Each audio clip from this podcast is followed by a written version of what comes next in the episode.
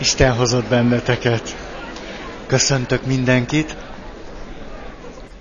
A szeretet éjségnek, amelyről azt mondtuk, hogy ez egészen természetes és rendjén való, úgy, mint a rendes éjség, és a szeretet mohóságnak, a kettő közti különbségnek a kifejtésével foglalkoztunk.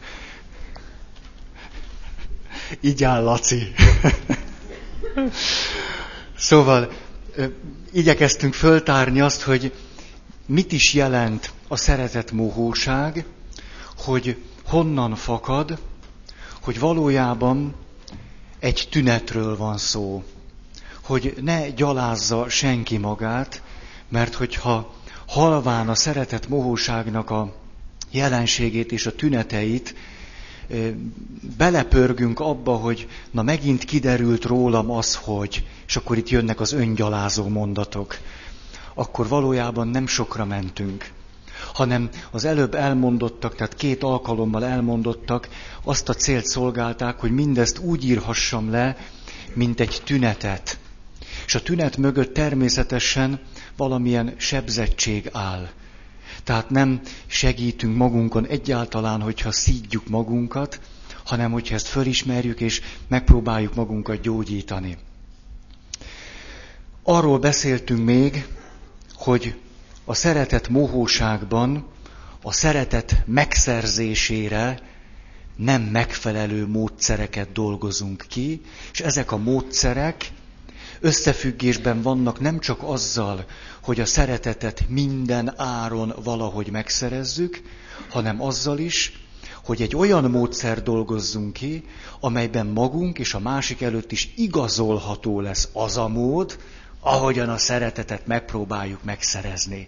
Kettős célkitűzésünk van tehát, és akkor négy módszerről beszéltünk, érzelmi zsarolás, én nagyon szeretlek, ezért viszonzásul neked is szeretned kell engem, és ezért ne szeres senki mást.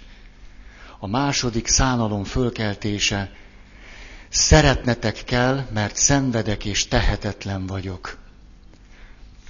A szenvedés, a követelés és a mohóság igazolását is szolgálja. Aztán igazság érzetre hatás ezt teszem, tettem érted, és te mit teszel értem? Aztán áldozathozattal igazolja a mohóságot, az adás igazolja a mohóságot, a szenvedésem, az, hogy te igazságtalanságot követtél el ellenem, igazolja az én igényeimet. És aztán a negyedik, fenyegetés. Ha nem szeretsz, baj lesz vagy nekem, vagy neked, vagy a kapcsolatnak mindegy, de valami nagy baj lesz. Ezért aztán pont, pont, pont. Amire hivatkozunk, az ilyenkor a felelősség. A te felelősségérzeted.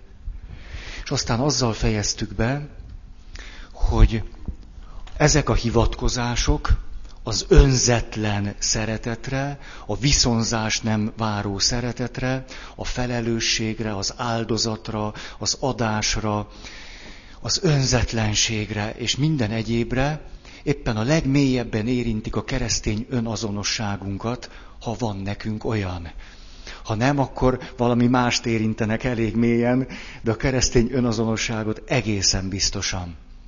És ezért is olyan nagyon lényeges, hogy megkülönböztessük a szeretet mohóságnak a jeleit, a tüneteit, attól a valódi, igazi, önzetlen szeretettől, adástól, felelősségvállalástól, áldozathozataltól, szenvedést is vállaló élettől, ami a kereszténységnek sajátja. És akkor azt mondtam nektek, hogy ezt itt lezárjuk, és elkezdünk ehhez kapcsolódóan egy új megközelítést, és a lezáráshoz engedjétek meg, hogy elolvassak egy verset. Ez a vers sokkal-sokkal frappánsabban kifejezi azt, amiről eddig beszéltem, és jó lezárása lesz a témának. Semmiért egészen. Hogy rettenetes, elhiszem, de így igaz. Ha szeretsz, életed legyen öngyilkosság. vagy majdnem az. Mit bánom én, hogy a modernek vagy a törvény mit követelnek? Bent maga ura, aki rab volt odakint. És én nem tudok örülni, csak a magam törvénye szerint. Nem vagy enyém, míg magadé vagy, még nem szeretsz. Míg cserébe magadénak szeretnél, teher is lehetsz. Alkú, ha szent is, nékem. Más kell már, semmiért egészen. Két önzés titkos párbaja minden egyéb, és többet kérek, azt, hogy a sorsomnak alkatrésze légy. Félek mindenkitől, beteg és fáradt vagyok. Kívánlak így is, meg lehet, de a hitem rég elhagyott. Hogy minden írtózó gyanakvást elcsitíthass, már nem tudok mást. Mutasd meg a teljes alázat és áldozat örömét, és hogy a világnak kedvemért ellentéte vagy. Mert míg kell csak egy árva perc, külön, neked, míg magadra gondolni mersz, míg sajnálod az életed, míg nem vagy, mint egy tárgy, olyan halott és akarattalan, addig nem vagy a többieknél se jobb, se több, addig idegen is lehetnél, addig én hozzám nincs közöd. Kit törvény véd, fele barátnak még jó lehet. Törvényen kívül, mint az állat, olyan légy, hogy szeresselek. Mint lámpa, ha lecsavarom, ne élj, amikor nem akarom. Ne szólj, ne sírj, e bonthatatlan börtönt ne lásd. És én majd elvégzem magamban, hogy zsarnokságon megbocsásd.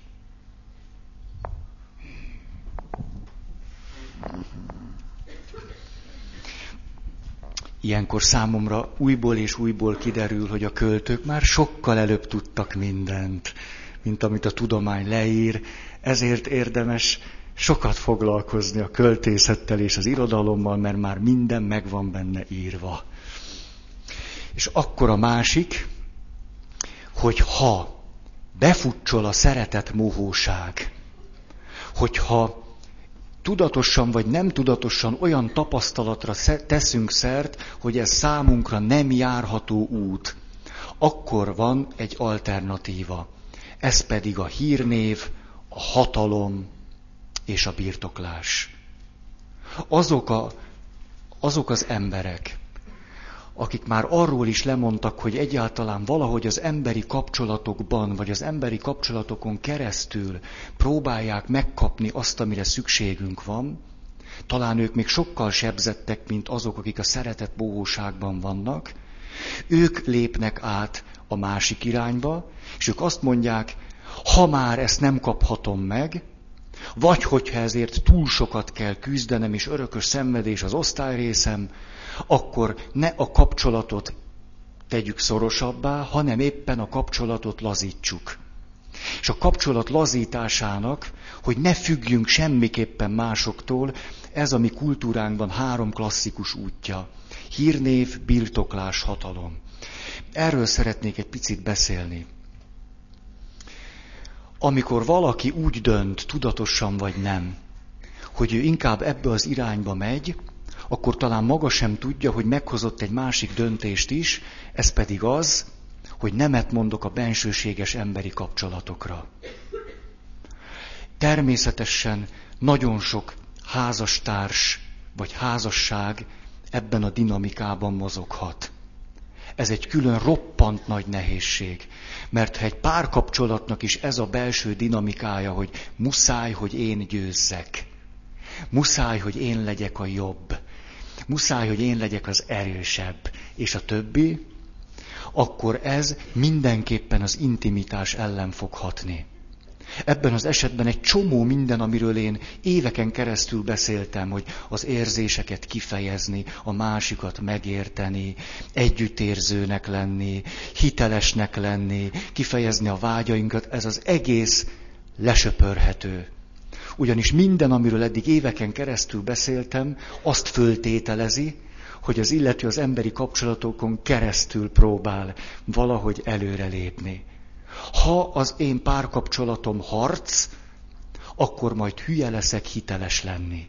Hülye leszek magamat megmutatni, az érzéseimet kimutatni, őszintének lenni, megérteni, illetve egy picit meg akarlak érteni, de csak azért, hogy fegyver legyen a kezemben, hogy tudjam, hol vannak a gyönge pontjaid.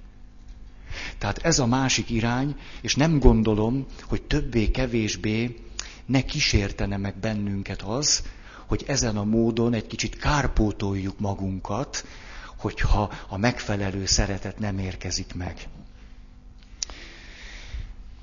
Nőknek, akik így döntöttek, tudatosan vagy nem, lehet ez a klasszikus dilemmájuk. A hatalom, arra van szükség, mert a háttérben van sok félelem, sok szorongás és bizonytalanság, a biztonságérzet elvesztése. Nem az emberi kapcsolatban, egy bizalmi, intim viszonyban keresem azt, hogy oldódhatna föl ez a feladat, vagyis hogy oldódhatna meg ez a konfliktus, hanem abban, hogy kell nekem egy erős pasi. Kell nekem egy erős pasi, legyen gazdag, jó pozíciója legyen, hírneve, ráhajtok. A helyzetnek ott van az óriási csapdája, hogy amikor van egy erős, hírneves, gazdag pasi, akkor az az erős, hírneves, gazdag pasi uralkodni akar rajtam. Ezt meg nem szeretem. Nem csak, hogy nem szeretem, közben arra vágyok, hogy úgy történjen minden, ahogy én akarom. Ez a kettő pedig kizárja egymást. Ez a szia Márti. Ez a megvan a hely. Ez a se veled, se nélküled. Mindent elkövetek azért, hogy papucs légy. És utána, ha ez sikerült, akkor szerencsétlennek érzem magam. Vagy pedig megpróbálok téged megőrizni erősnek, hatalmasnak és sikeresnek, és akkor attól szenvedek egy életen keresztül, hogy hozzád képest én vesztes vagyok. Én vagyok a gyönge, a szánalmas, a kicsi, és ezt sem bírom elviselni. Ez ma a mi kultúránkban az ilyen irányba haladó nőknek egy föloldhatatlan dilemmája. Végül is van bennünk egy, egy ki nem mondott akarás, ez pedig az, a világ igazodjon hozzám. Én vagyok a főnök, és mindenki alakuljon az én képemre és hasonlatosságomra. Tanácsot, segítséget az ilyen ember nem kér, mert az a gyöngeség jele. Az egyenrangú kapcsolatok veszélyt jelentenek. Egyenrangú kapcsolatokban az ilyen ember nem szívesen él, állandóan azt keresi, hol lehetne valamikor a másik fölé kerülni. Vagy pedig hajlandó behódolni, azzal a titkos vágyjal lesz ez még másképp is. Azért hódolok be, hogy minden előnyt megszerezzek ebből a behódolásból. És ha eljön a varázslatos pillanat, akkor legyőzlek. Egy ismerősöm mesélte, valakit odavett a céghez, aminek ő az egyik vezetője volt, éveken keresztül az illető behódolt neki, mondjuk így, és aztán ez az ismerősöm úgy döntött, hogy elmegy abból a cégből, és egy másik, másik vállalkozásba kezd, elmondta ennek a valakinek, akit ő hozott oda a céghez, és az illető két nap múlva azzal fordult hozzá, hogy ugye akkor hétfőre már nem lesz semmi ott az íróasztalon.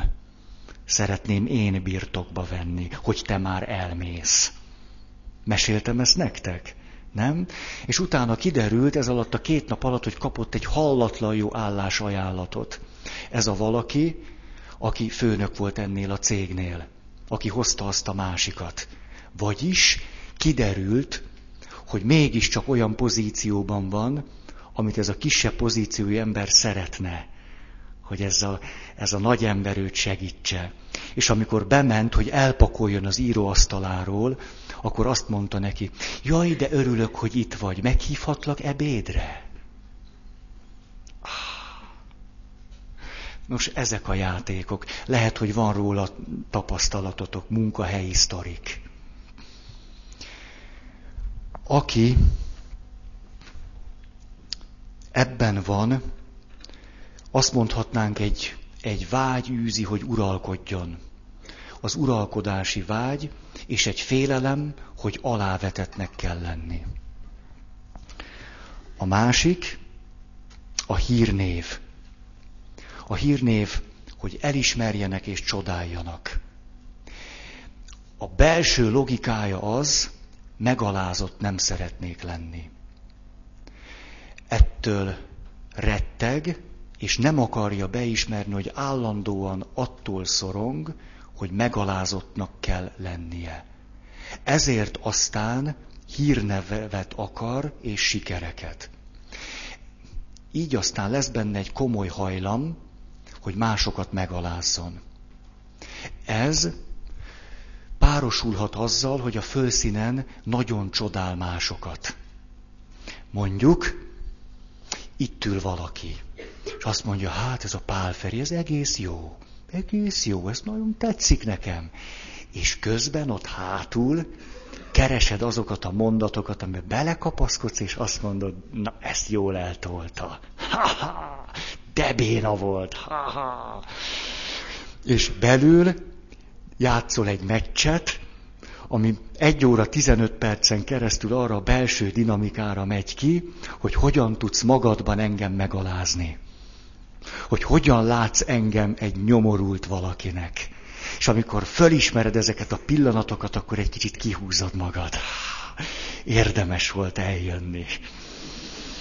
Hogy beégett. Ha-ha, és én észrevettem. Na ez, ez. És a harmadik a birtoklás.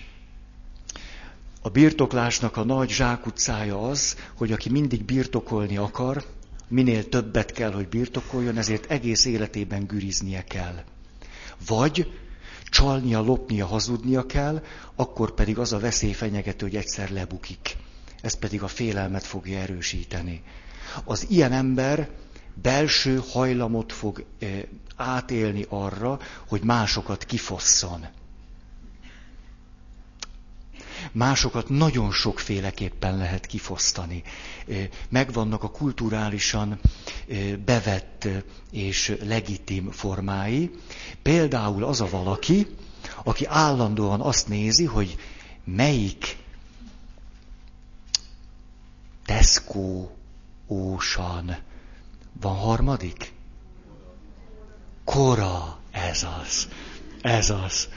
Tehát, hogy a három közül, de hát mindegyiknek van több nagy hangárja, hol adnak valamit olcsóbban, mint máshol, és főleg hol tudom kiszúrni azt, hogy olyan olcsón adják, ami nekik már biztos, hogy nem éri meg.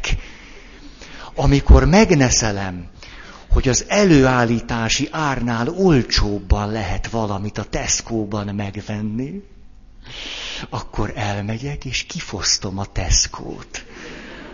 Bemegyek a korába, és ha kell, ha nem, minél többet veszek. Mert minél többet veszek, az a cégnek annál kevésbé éri meg. És én egy kélyes örömmel tolom ki a két kocsit, amit most nem tudok bemutatni, és élvezem, hogy ma is sikerült egy multit kifosztani. És aztán másnap egy újabb, újabb vadászat történik, és megint kifosztok valakit. Nagyon sok olyan formája van a kifosztásnak, amely legitim a mi világunkban. Ilyen lehet az is, hogy sikerüljön úgy kárt tennem, hogy ne kelljen érte felelni. Ezt is nagyon szeretjük. Autós társadalom, halga-halga. Az a félelemmel vegyes, kélyes öröm, ahogy meghúzod a másikat, és el tudsz menni. És látod, hogy most nem fogsz lebukni. Körbenézel, nincs itt senki. Ha-ha! Nézed a visszapillantót, és látod, hogy ez be fog jönni. Ott hagyod, meg van húzva. Nem mondod el senkinek. Úgy állsz ki az autóddal, kicsit, kicsit ne kimész hátulról. Kicsit recsegjen a rendszámtábla. És amikor hallod azt a kis recsenést, akkor tudod, hogy a műanyag keret összetört. Miért állt olyan közel? Előről nem mész neki, mert ott a te rendszámtáblád van.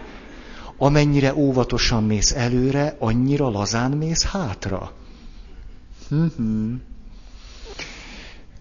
Az ilyen ember élete tulajdonképpen folyamatos irigykedés. És hogyha egy kicsi bajt okoz másoknak, nem szánja bánja annyira. Na, erről többet nem akarok beszélni. Fölismerhetjük magunkon a tüneteket. Na most, a mi világunkban a versengés fontos dolog. De nem mindegy, hogy hogyan versengünk. Létezik a sebzett ember versengése. Szeretném pontokba szedve elmondani, hogy a sebzett ember hogyan verseng, és hogyan veszít folyamatosan. A sebzett ember állandóan magát összehasonlítja másokkal. Mindig és folyamatosan. Tehát állandóan másokhoz méri magát, és csak a győzelem az elfogadható számára. Ezért mindig veszít.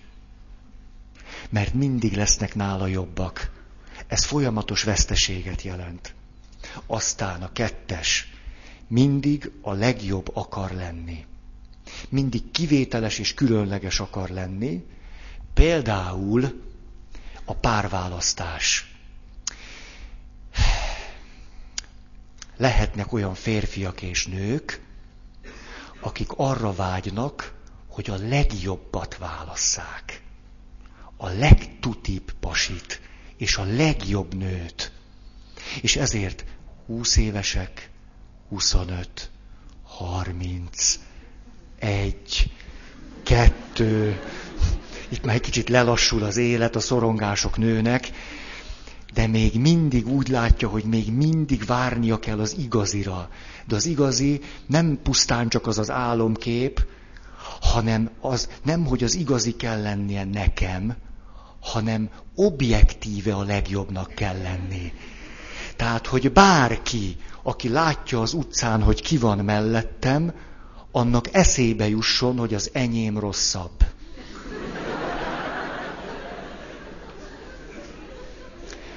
Ezért annak a pasinak nagyon tutinak kell lenni, és annak a nőnek minimum szexbombának kell lenni, ez a minimum, de közben nagyon okosnak kell lenni, és nagyon szolgálatkésznek. És ennek is rögtön ki kell derülnie. Az utcán is. Mindig sok ember rejtett fantáziái végül is erre irányulnak. És aztán persze a kín nagy, a hiány elviselhetetlen, hát megházasodik egy kicsit gyöngébbel. Az elégedetlenség borítékolva van. Mert mindig lát egy kicsit jobbat. Amikor valaki azt mondja, hogy tulajdonképpen a feleségem bejön, csak az orra az, a, van a rozi.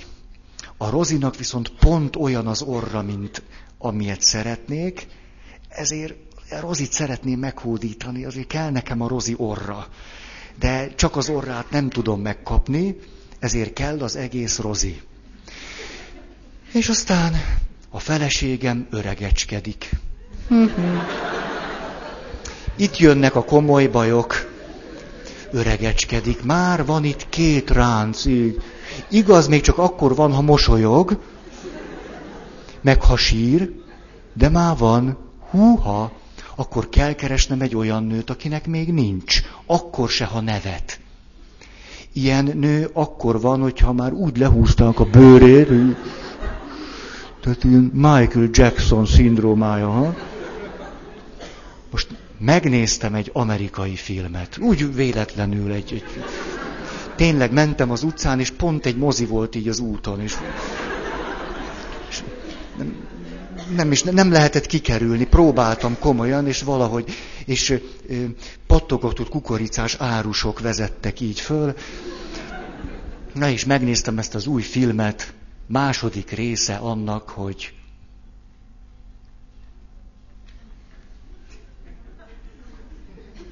Hát mi gondoljátok, hogy emlékszem a címére? Hát, ez annyira nem volt jó film. Tessék? Azaz, hát tessék, tudtam. Igen, hát tudtam, hogy valakinek be fog jönni. Vejedre ütök kettő. Pattogatott kukoricával mindent ki lehet bírni. És ülök, nagyon jó mozi, mert az volt a pesti műsorban, hogy jobb, mint az első rész. Ne haragudjatok, a hit nagy dolog mégiscsak.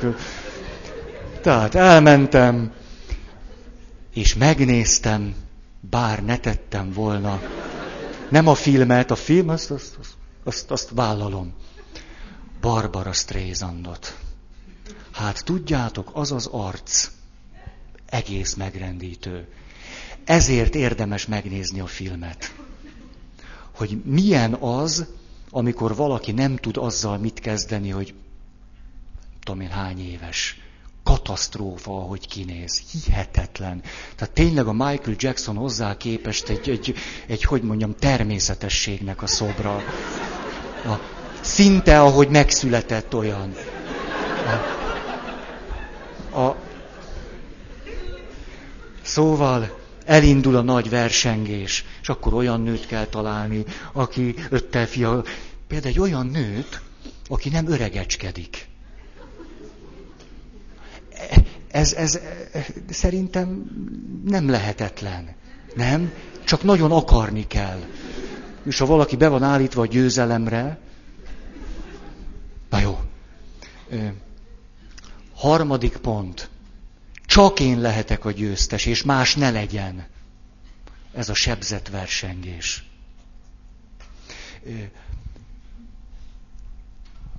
Valójában nem is csak arra vágyom, hogy én győzzek, hanem arra, hogy te veszíts. Jól esik nekem látni, hogy te vesztesz. Ha igazán őszinte vagyok, be kell ismernem, tetszik nekem a te vereséged és duplán szüretelek. Egy kicsit örülök a győzelemnek, és nagyon örülök, hogy közben nagyon sokan vesztettek. Minél többen veszítenek, annál jobban érzem magam. Ennek is vannak nagyon finom formái, például valakiről rosszat mondok. Valakinek rossz hírét keltem valakit bemocskolok, egy kicsit jobban, mint ahogy azt gondolom, hogy én piszkos vagyok. Ez ma a politikai közéletnek az egyik klasszikus történése. Hogy lehet másokat egy kicsit jobban bemocskolni, mint amilyen piszkos én vagyok? És ha sikerült másokat is egy kicsit bemocskolni, már is jól érzem magam. Nem a győzelem a fontos annyira, hanem hogy te veszíts és akkor jól érzem magam. És a negyedik, az ilyen versengése az áll, hogyha döntenem kell a kapcsolat és a győzelem között, akkor a győzelmet választom. In, szia, Laci.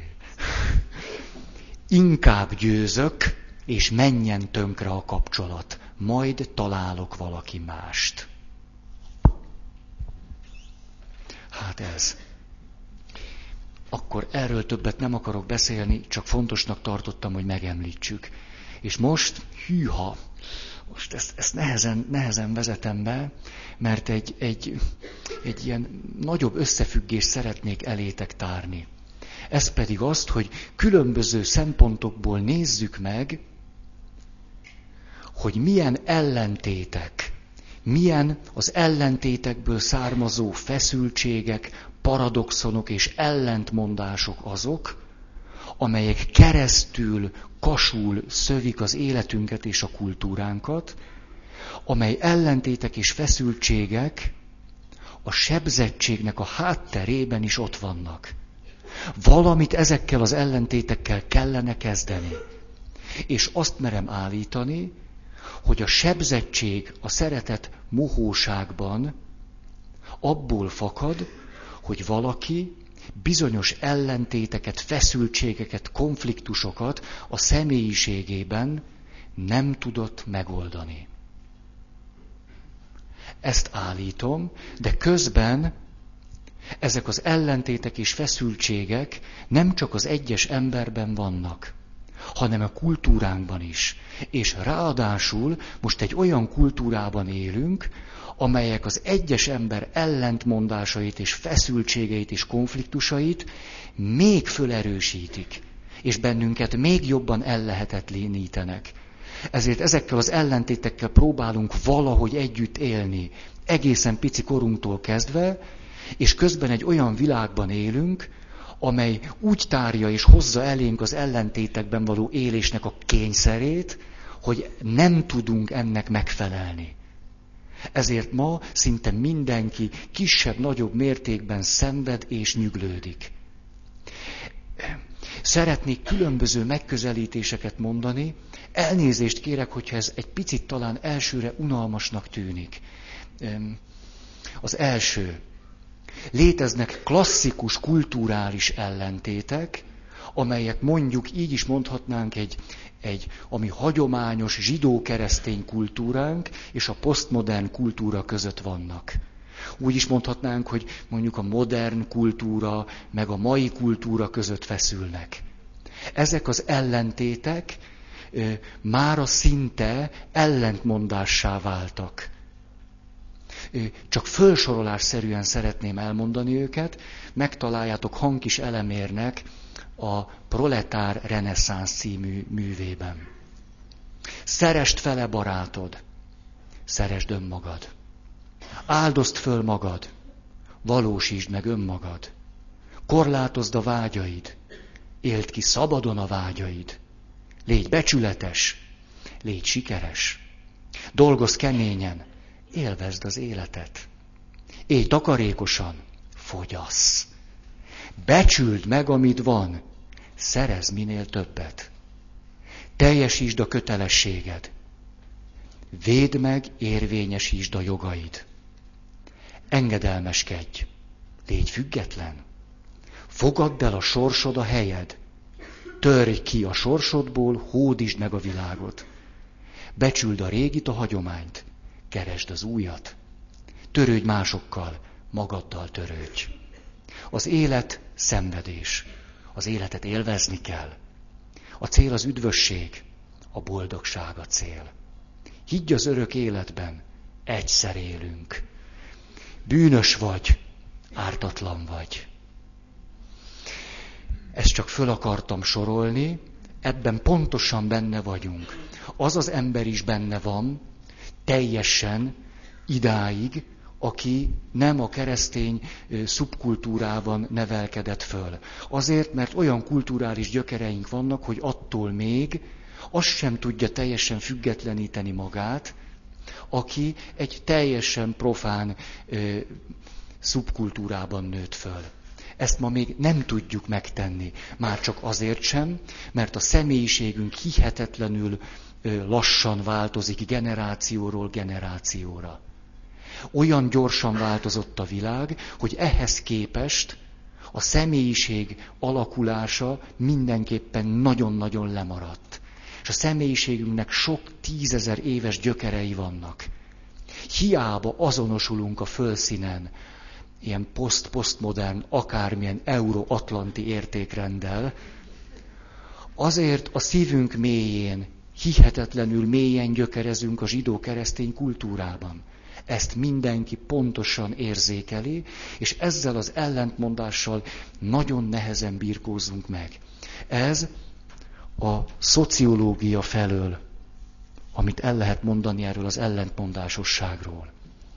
Most nézzük meg a szociálpszichológia felől. Ugyanezt a jelenséget. Azt hiszem, hét évvel ezelőtt mondtam ezt el nektek, amikor Eriksonnak a személyiség fejlődés modelljéről beszéltünk. Ma ezt már keresztül kasul mindenhol lehet olvasni. Biztos ismeritek. Miről van itt szó? Arról csak néhány mondatot akarok mondani, csak hogy ezt is lássátok, és aztán tudjatok bogarászni, ti magatok. Erikson azt mondja, a személyiség fejlődés egy életen keresztül tart, ez egy nagyon nagy újdonsága volt. A halálunk pillanatáig beszélhetünk a személyiség fejlődéséről, és a személyiség fejlődésnek a lényege az, hogy a különböző élet szakaszaink egy-egy ellentmondást hordoznak magukban.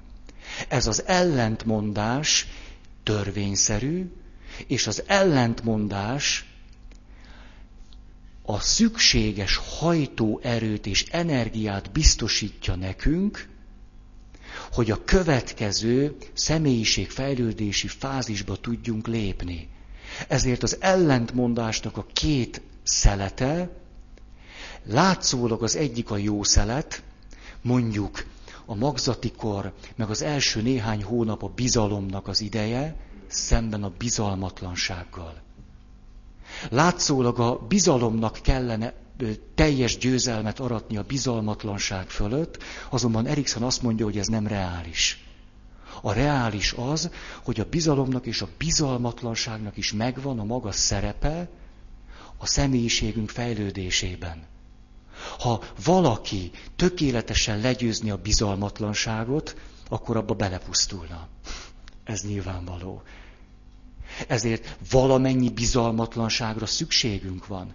És amikor ö, valaki az egyensúlyt megtalálja a kettő között, ez mindenképpen egy krízisen keresztül megy, egy normatív válságon, amiről múltkor beszéltünk, és amikor itt valami egyensúly kialakul, de úgy, hogy az egyik részt nem pusztítottuk el a másik javára, hanem valahogy kitaláltuk, hogy tudunk ebben a dinamizmusban élni, akkor lépünk egyet a következő szintre.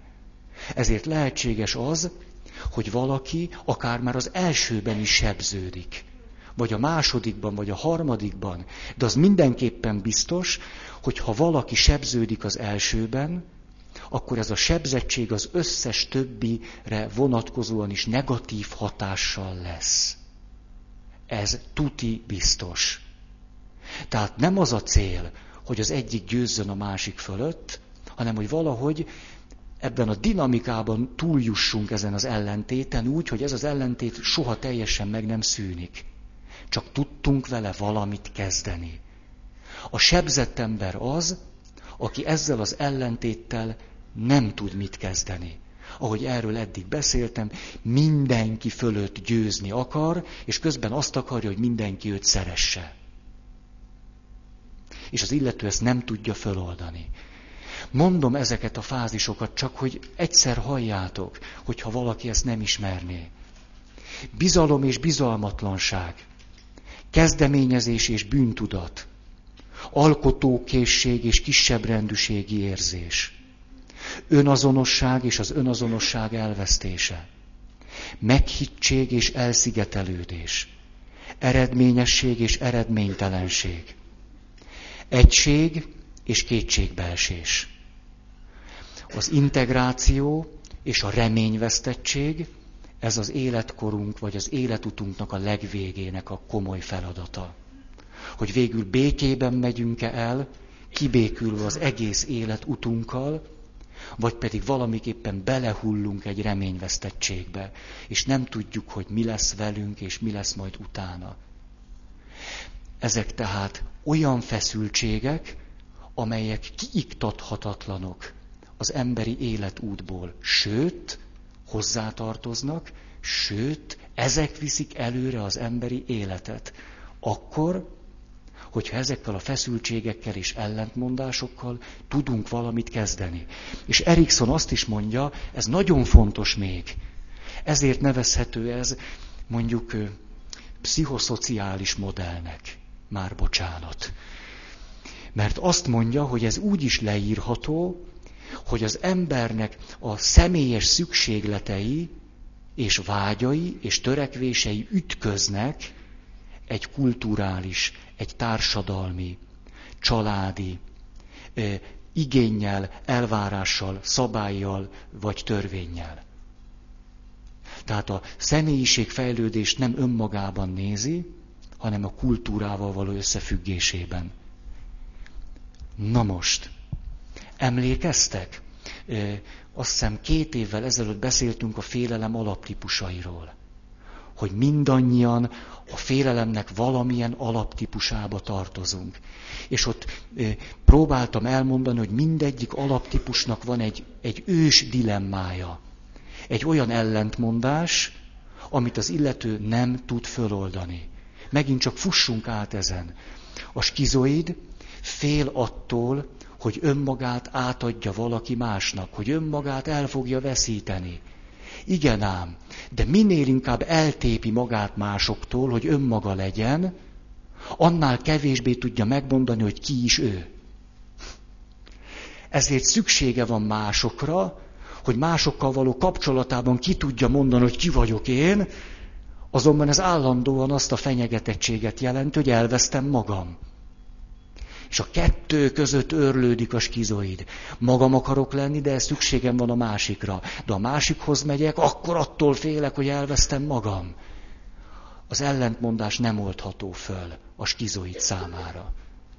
A depresszív fél attól, hogy önmaga legyen. Mi az ellentmondás? Az, hogy szükségem van rád. Azt akarom, hogy szeres, mert akkor életben tudok maradni.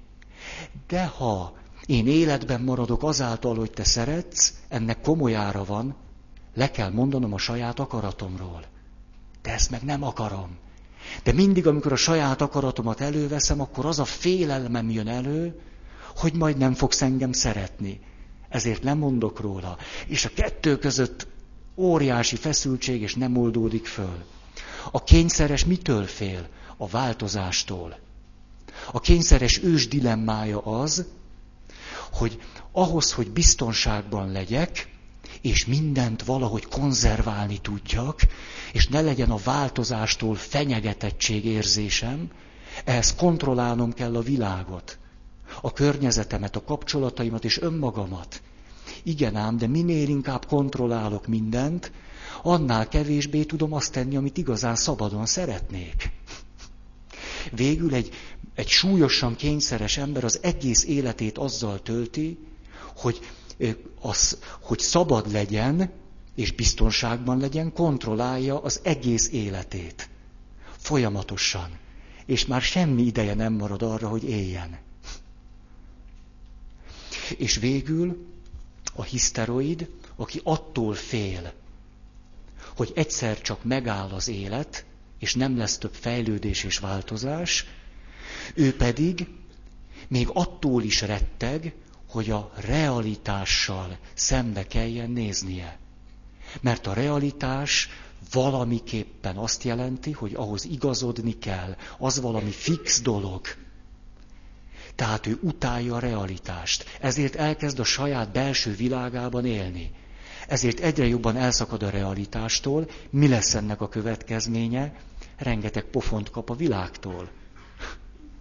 Ezt azonban nem akarja, ezért próbál reális lenni. De ez megint azt a fenyegetettséget hozza számára, hogy hú, ha igazodni kell, valamit fixnek kell venni, abból menekülni akar, ezért megint a saját álomvilágába menekül. Vagyis mindannyian a személyiségünk mélyén hordunk egy ilyen ellentmondást. Fritz Riemann beszél erről.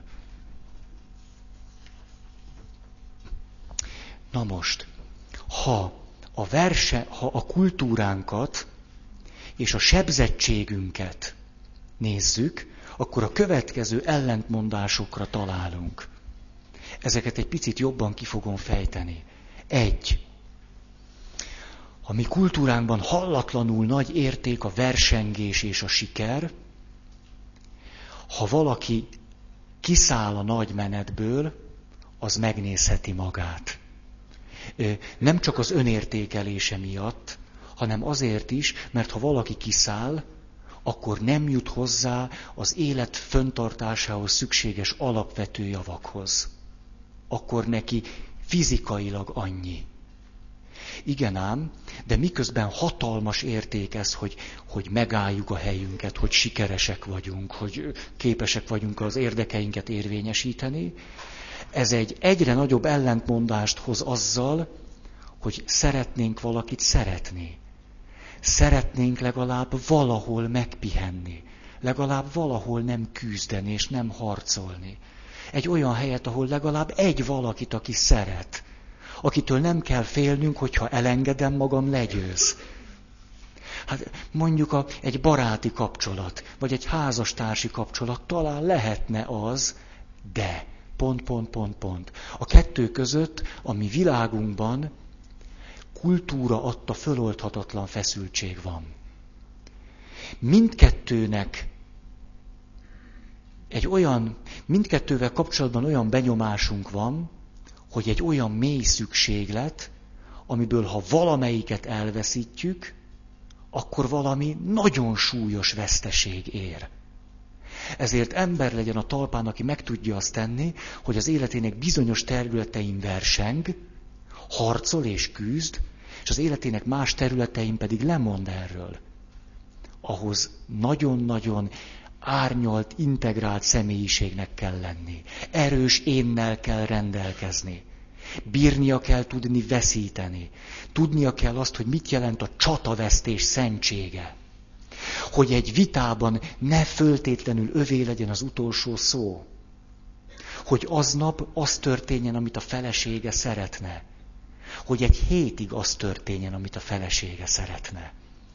Hogy egy időszakon keresztül az történjen, ami most a feleségének jobb. Ha. Na. Ami nagyon megnehezíti ezt, az az, hogy ami az én sikerem, az a másik kudarca. Ha én ezt nem tudom föloldani, akkor ebbe belerodjanok. Hogy képes vagyok-e úgy törekedni a sikerre, hogy az a másiknak ne legyen kudarc. Erről jó pár évvel ezelőtt beszéltem, a párkapcsolat arra a logikára épülne, hogy hogy tudunk együtt nyerni. Akkor a második. A szükségleteinket, a vágyainkat ez a kultúra hihetetlenül fokozza. A reklám azt a célt szolgálja, hogy minél jobban fölbátorítson bennünket arra, hogy vágyakozzunk minden felesleges dolog után. Közben pedig minél erősebbek a vágyaink, annál jobban tapasztaljuk azt, hogy egy csomó mindent nem tudunk elérni. És ez egy föloldhatatlan feszültséget jelent a ma emberének.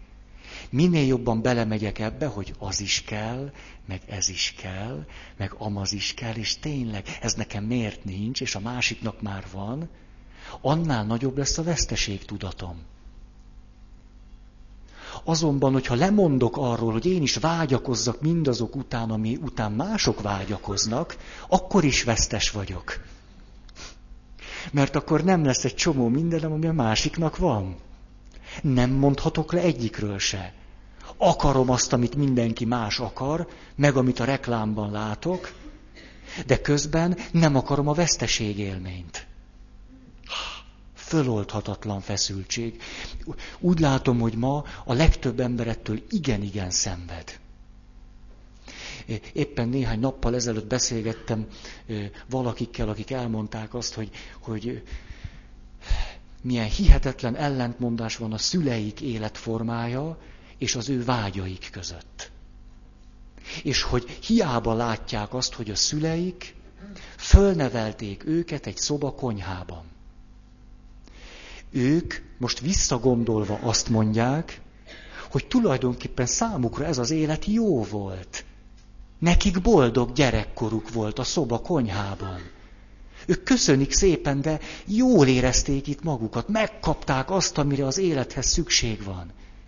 És ezzel együtt arról beszéltek, hogy közben pedig egy teljes természetes vágy él az iránt, nem csak, hogy ne szobakonyhában éljenek, hanem hogy az a minimum, hogy úgy kezdjük el a házasságunkat, hogy minden már előre eltelvezett gyereknek legyen külön szobája. És ennek a dinamikája szerintem a saját bőrünkön érezzük. ezért a ma embere szinte állandó veszteségben él.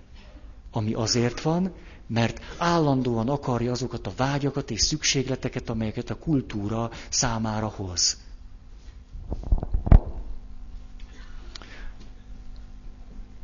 Azért nézem ám magamat is, meg a keresztény testvéreimet, hogy mondjuk milyen kocsik állnak a vasárnapi szentmisén a templom előtt. Ezzel éppen elég jól meg lehet nézni azt, hogy a szükségleteink milyen döbbenetesen kultúra függők. Most azon túl, hogy egyébként egy csomó okos dolgot tudunk mondani, 25 logikus érvünk van, hogy miért a 8 légzsákos cuccot vettük meg. X millióval sokkal drágábban. Ezt mindig meg tudjuk indokolni. A, még most így mondom, ott, ahol elvileg a szegénység kincs és érték, a kereszténységben ez így lenne elvileg, megnézném azt, hogy ezt hol élik úgy, ahogy elvileg ez a kereszténység lényegéből fakadóan van. Alig valahol. Ma egy keresztény ember számára is a szegénység inkább szégyen, mint sem, hogy érték.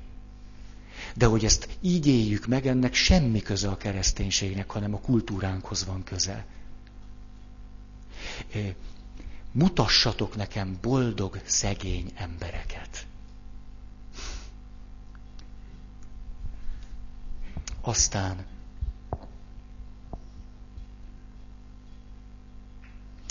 ide tartozik még az is, hogy természetesen, ha fölfokozott vágyaink vannak, akkor pontosan tudjuk, hogy rengeteg kudarc fog bennünket érni.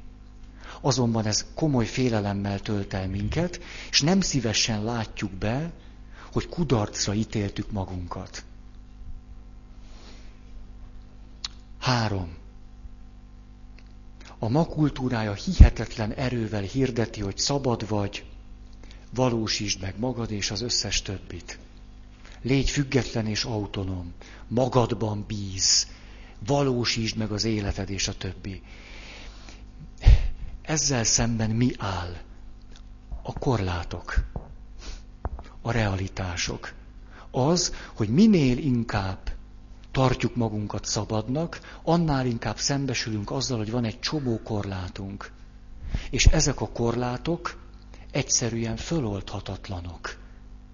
Mert megöregszünk, mert betegek leszünk, mert a sikerhez kell egy csomó szerencse, mert az sem mindegy, hogy milyen családban születtünk, hogy elég csak néhány tíz kilométerrel odébb születni, és sokkal kevesebb esélyünk van. Hogy mindaz, amire úgy hivatkozunk, hogy esélyegyenlőség van, és hogy szabadon valósítjuk meg azt, hogy sikeresek vagyunk, egészségesek és boldogok, ennek egy csomó reális korlátja van. Rengeteg. És ezek a korlátok a realitásokhoz tartoznak. A dilemma azonban az, minél inkább elfogadom ezeket a korlátokat, látszólag annál kevésbé tudom magamat megvalósítani. Mert akkor beismertem azt, hogy vannak olyan dolgok, amelyeket sosem érek el, sosem valósítok meg. Hogy sosem fogok tudni mindig boldog lenni, bizonyos dolgokat sosem e, sikerül majd teljesítenem, és a többi.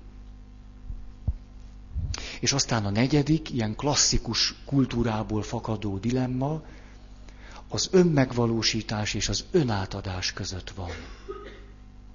Ez talán az egyik leg, legégetőbb ma. Ugyanis szinte nincsen olyan, olyan elfogadott kultúrformája a mi világunkban annak, hogy valaki önfeledten átadja magát valaminek. Szinte nincs ilyen. Az emberi kapcsolatokban ez szinte hiányzik. Nincs. A vallás megteremtett egy ilyen kultúrát, hogy azok, akik szeretnék egy kicsit magukat átadni, a keresztény valláson belül ezt nagyon jól megtehették. Ma azonban ez hogy tehető meg?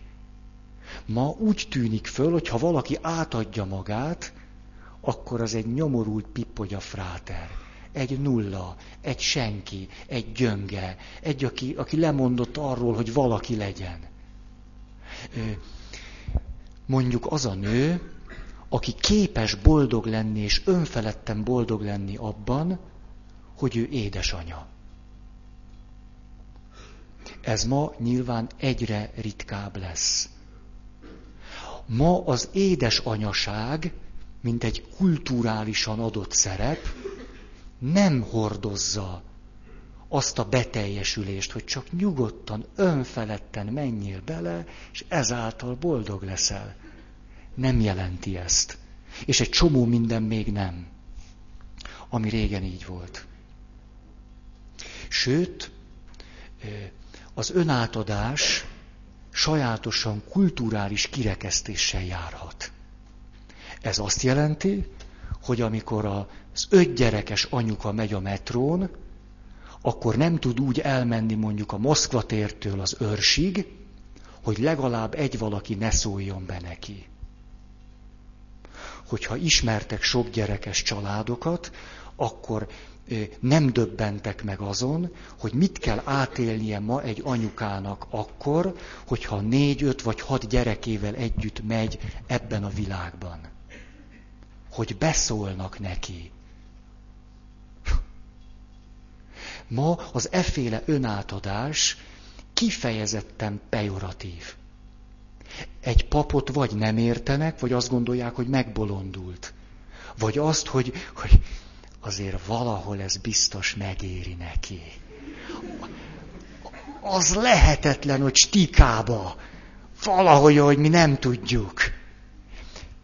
Kihívtak egy haldoklóhoz. Most mondom azt a kulturális sebzettséget. Elmegyek egy haldoklóhoz, aki elvileg azért hív, mert éppen készül elszállni ebből a világból.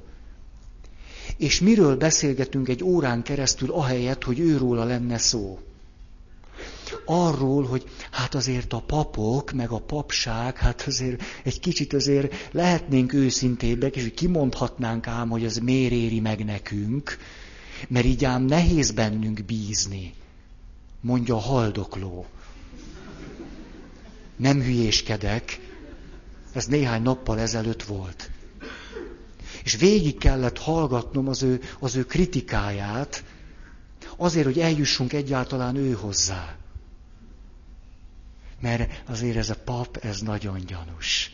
Ez a, ez a Teréz anya is nagyon gyanús. Tehát ez, nem, itt, itt vala, nem lehet egy ilyen rejtett hatalomvágy, vagy azért mégiscsak egy ilyen szerzetes rendet alapított, ez nagyon gyanús. Azért ez... Ma, ha valaki valami ilyen életutat választ, nem hiszünk neki.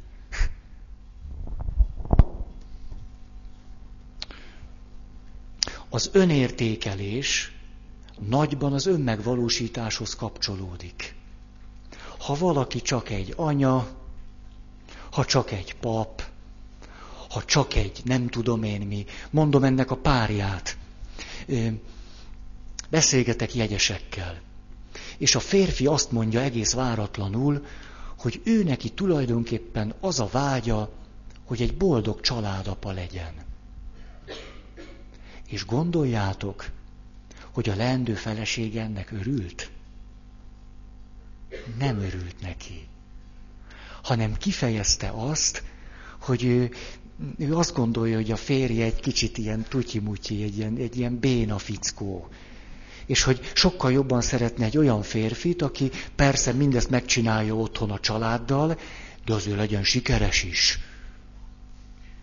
Kevés munkával, mert legyen otthon is, de legyen becsületes is.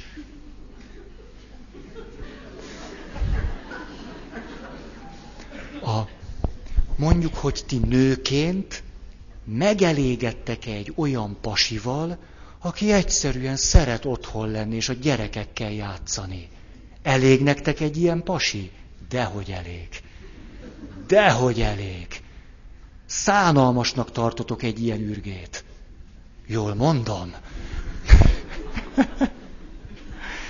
Most ne, ne az irreális álmaitokat hozzátok ide, hogy igen, egy ilyen, hát egy ilyen férjem lenne. Ilyen férjed lenne, két hét után megunnád. Tűnjön már el dolgozni egy kicsit, hát mit vasutazik. Hát hülyébb, mint a gyerekem. Hát, hát mert hogy a gyerekem önfeledten játszik két órát, de hogy a férjem, Hát mikor elmegyek a játszótérre és beszélgetek az asszonypajtásokkal, hát mindenki elmondja az ő férje így, és én mit, mit tud, miről tudok én beszámolni? Hogy vettünk egy új pikó rendszert. Ez, fölújítottuk a TT vasutunkat. E, e, erre, vagy hogy képzeld, a férjem kitalálta azt, hogy öt centivel fúrjuk, fúrjuk lejjebb az előszobában a fogast, mert úgy sokkal esztétikusabb. Az én férjem ilyen, ilyen, ilyen. És hogy képzeld el, hogy hétvégén, hétvégén azt mondta, drágám, te csak tévéz, én majd kiporszivózok.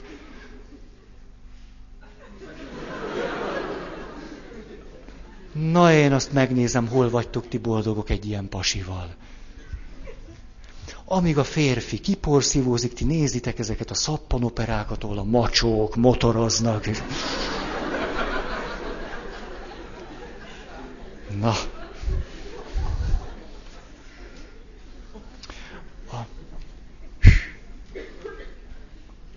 Akkor most eljutottunk oda, hogy beszéljünk a sebzettség alapdilemmájáról. Hát így találjátok meg, hogyha utána akartok olvasni, a neurózis pszichodinamikája de szerintem ezzel nem érdemes nagyon törődni, tehát beszéljünk a sebzettségről, és akkor sokkal otthonosabban érezzük magunkat. A sebzettség abból fakad, hogy a kicsi ember, akármilyen pici korától kezdve, egyszer csak egy feszültség kellős közepén találja magát. A legklasszikusabb ős feszültség abból adódik, hogy anyukám azt kéri tőlem, hogy nekem meg nincs hozzá kedvem. Ez a legklasszikusabb. És egy pici gyereknek egy csomó olyan dologhoz van kedve, amit az anyukája nem akar. És egy nagyobbnak meg pláne. És ebből kialakul egy feszültség, és innen jön az ős félelme minden sebzett embernek, hogy ha most azt csinálom, amit én szeretnék, akkor elvesztem anyukám maradék szeretetét is.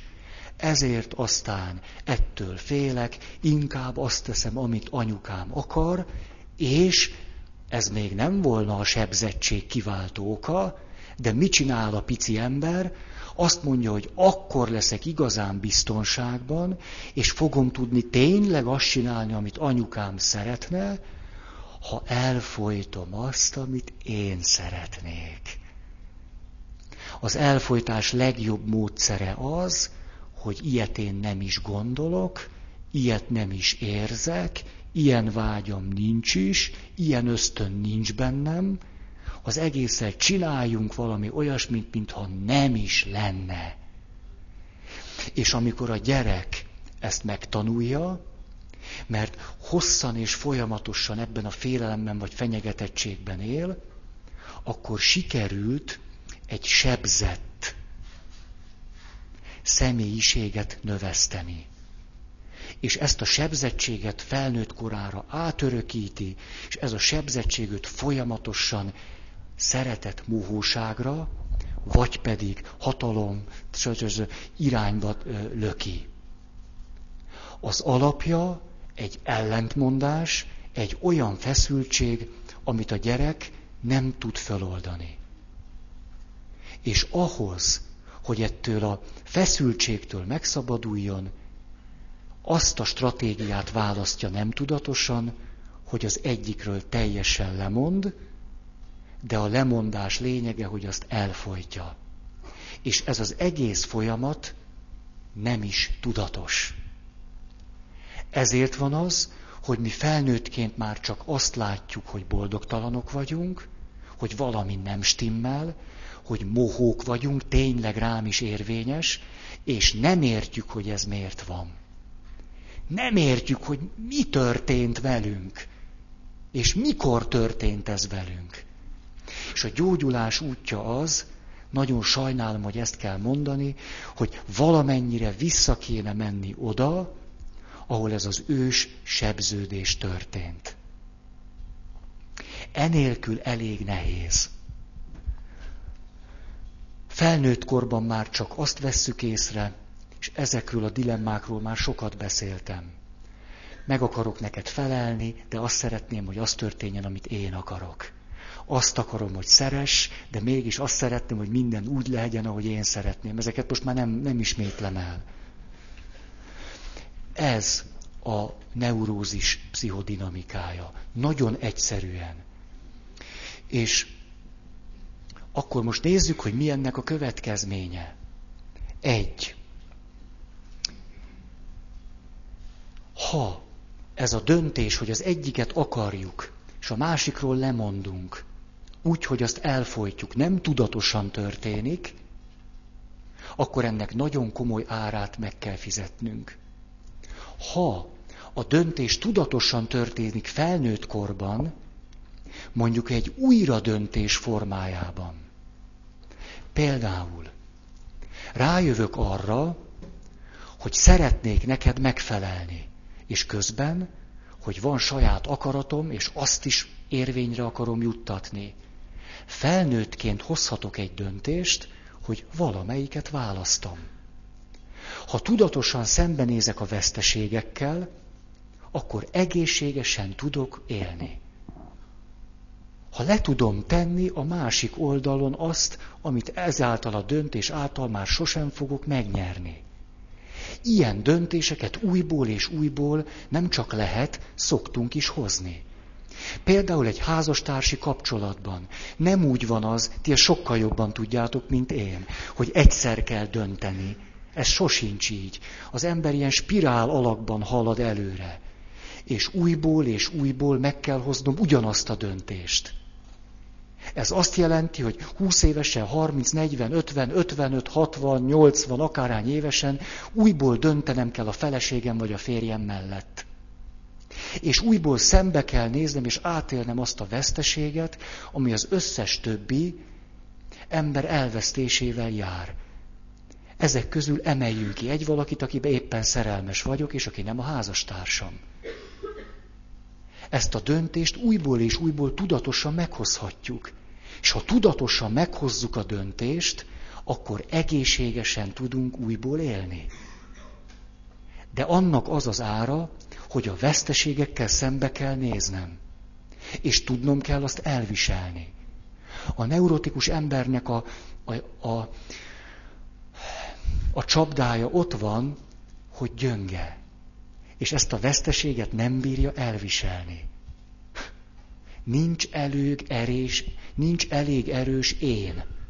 Ha nincs elég erős én, annak mi lesz a következménye? Hiába próbálna dönteni, a veszteséget nem viseli el. Ezért nem dönt. Ezért az élete egyre boldogtalanabbá válik.